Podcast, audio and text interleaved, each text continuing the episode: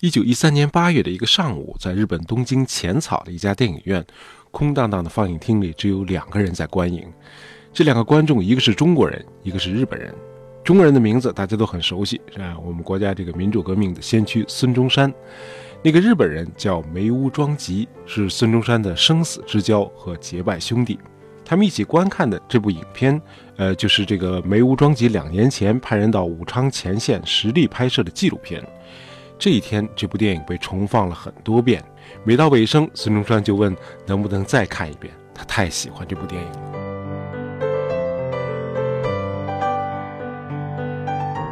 孙中山没能参加武昌起义，这个起义爆发后，他才从美国匆匆赶回来。武昌之前，他策划和间接策划了近二十次起义，全都失败了。但是这些失败的尝试，却为后来的武昌起义的成功铺垫了思想。激发了斗志，为这个辛亥革命的胜利，孙中山奋斗了整整十六年。而梅屋庄吉则是颇有远见的，用电影胶片记录了亚洲第一次民主主义革命的胜利。呃，梅屋庄吉组织拍摄的这部珍贵的纪录片拷贝，现在就保存在这个中央新闻纪录电影制片厂。那么，这个梅屋庄吉当时为什么要投巨资来拍摄这部纪录片呢？呃，他和孙中山又是怎么结识的呢？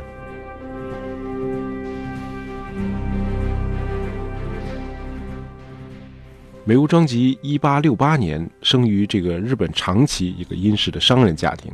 他十五岁的时候就瞒着父母，一个人偷偷跑到了中国，准备干一番大事业。在上海，这个十里洋场的繁华和这个中国人的苦难让他触目惊心。他认为中国人创造了辉煌的文明，他们不是劣等民族，不应该过这样的生活。在上海，这个梅屋庄吉经常把自己的钱财施舍给中国的穷人，他还领养了一些孤儿和弃儿。呃，后来梅屋庄吉在香港开了一家照相馆，在这里，这个梅屋呢结识了孙中山在这个西医书院的老师，他叫 James Cantley。这个西医书院就是现在这个香港大学的前身。呃，孙中山呢就是在那儿毕业的。呃，这个1895年，孙中山从檀香山回到了香港，准备发动反清起义，但是他缺乏这个经费和武器。得知这个情况之后。他的老师 Cantley 就在一次宴会上介绍孙中山与梅屋相识。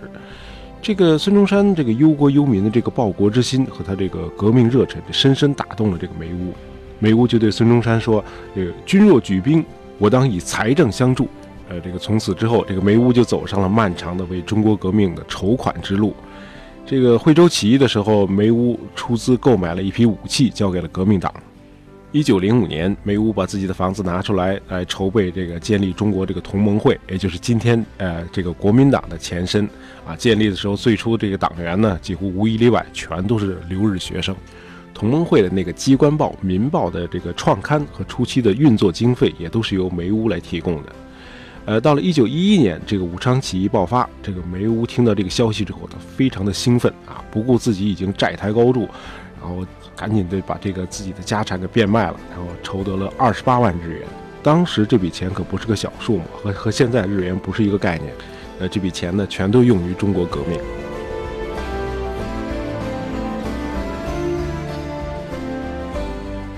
梅屋庄吉和孙中山的这个私交，更是这个中日民间交往史的一段佳话。当时很多人都反对这个孙中山和宋庆龄结婚，呃，毕竟这个年龄相差过于悬殊，这个这样的结合就不符合这个革命领袖的形象啊。但是这个梅屋了解到宋庆龄和孙中山两个人的真挚感情之后呢，坚决予以支持，主动去说服这个孙中山的同事们，并且呢，他积极的这个筹备两个人的婚礼。一九一五年十月二十四日，孙中山和宋庆龄的婚礼在梅屋的家里举行。呃，结婚后的第二天，孙中山和梅屋结拜为义兄弟，这个宋庆龄和梅屋夫人结为义姐妹。孙中山去世以后，梅屋庄吉不顾这个日本政府的禁令，坚持为孙中山建造重达一吨的铜像。他还同另一位日本友人宫崎滔天的后人一起策划拍摄一部介绍孙中山的影片。但是到了九一八事变之后，这个计划被迫终止。日本军国主义者指责梅屋是卖国贼，是中国间谍，他甚至一度被捕入狱。出狱之后，这个梅屋庄吉仍然不改这个中日友好的理念。他写信给当时的日本外相广田弘毅，表示实现中日亲善是我多年的夙愿，也是故有孙中山的遗嘱，中日苦思其实现。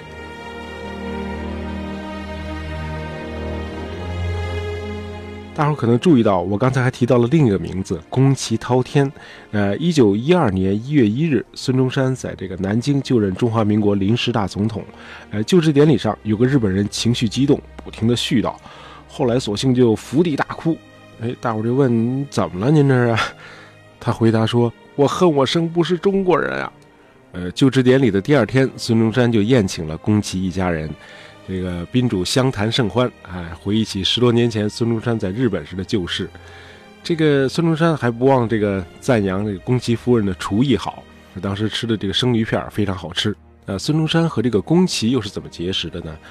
大家知道，这个孙中山在伦敦，呃，曾经被这个清朝驻英使馆绑架，这个关押了十二天，被营救出来之后，孙中山呢就用英文写了一本书，叫《Kidnapped in London》。《伦敦蒙难记》，呃，这本书后来就是很快就传到了日本。这个出身下级武士的这个日本人宫崎滔天读了这本书之后，对孙中山产生了由衷的这个钦佩。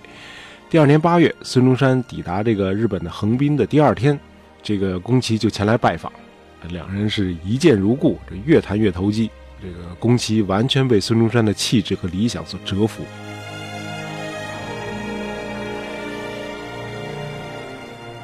后来，宫崎不仅把孙中山引荐给日本的政界要人，他还为孙中山广做宣传，把他的这个《伦敦蒙难记》翻译成日文，在报纸上连载。他本人呢，和孙中山和黄兴还结下了深厚的友谊。后来，这个同盟会成立了，宫崎就和另一个叫平山周的日本人被破例吸收为会员，成为国民党这家百年老店的首批党员之一。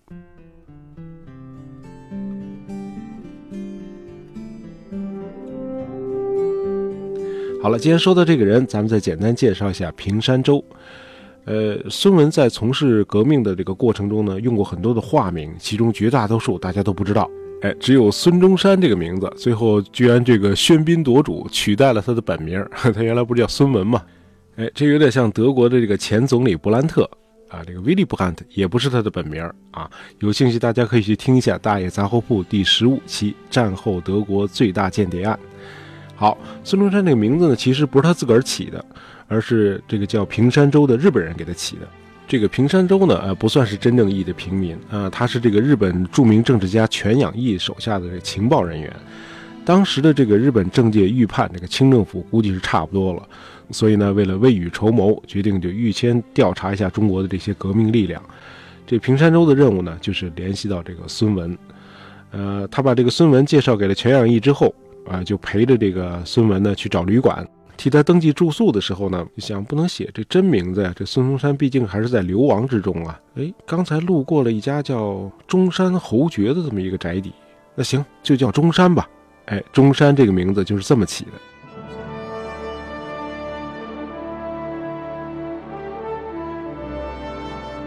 现在呢，越来越多的这个史料披露，这个辛亥革命的胜利，这个有两股力量是不能够忽略的啊，一个是海外华侨，一个就是日本。呃，当时的这个日本社会呢，存在着各种各样的这个政治流派，这个当然今天的日本就更加多元了啊，是什么样观点的人都有。和孙中山合作这些日本人呢，除了像梅屋庄吉这样的铁哥们之外，那还有全养义、平山周这样的现实主义者，当然还有不少扩张野心爆棚的这个军国主义者。孙中山和他们合作也确实是无奈之举，因为这个革命党既没有钱，也没有武器，也没有后方基地。哎，当时呢就是这么一个情况，没有任何其他的选项。所以，我们今天是了解了结果了。那么，你站在今天这个高度去指责那些历史人物，呃，其实是不公平的，因为他们对未来的发展和走向是一无所知的，对吧？咱们呢，现在是有了标准答案了。你去嘲笑那些还在冥思苦想做题的同学，那显然是不公平。呃，孙中山呢，毫无疑问是个爱国者。那他从这个西医书院毕业之后，完全可以在这个香港或者澳门行医，生活会非常富足。但是他还是选择了革命的道路。在当时这个革命势力非常弱小的这个历史背景下，这个他必须学会借助一切可以借助的力量，这个黑道白道都得用。这让我想起了美国前总统艾森豪威尔的一句话，他说。Things are not all black and white. There have to be compromises. 世界上的事物不是非黑即白的，还有很多折中的选项。好，关于孙中山在革命时期和日本的互动，咱们今天就聊到这里。喜欢大爷杂货铺的朋友们，别忘了订阅我们的专辑，这样你就不会错过我们的新节目了。感谢大家收听，咱们下期再见。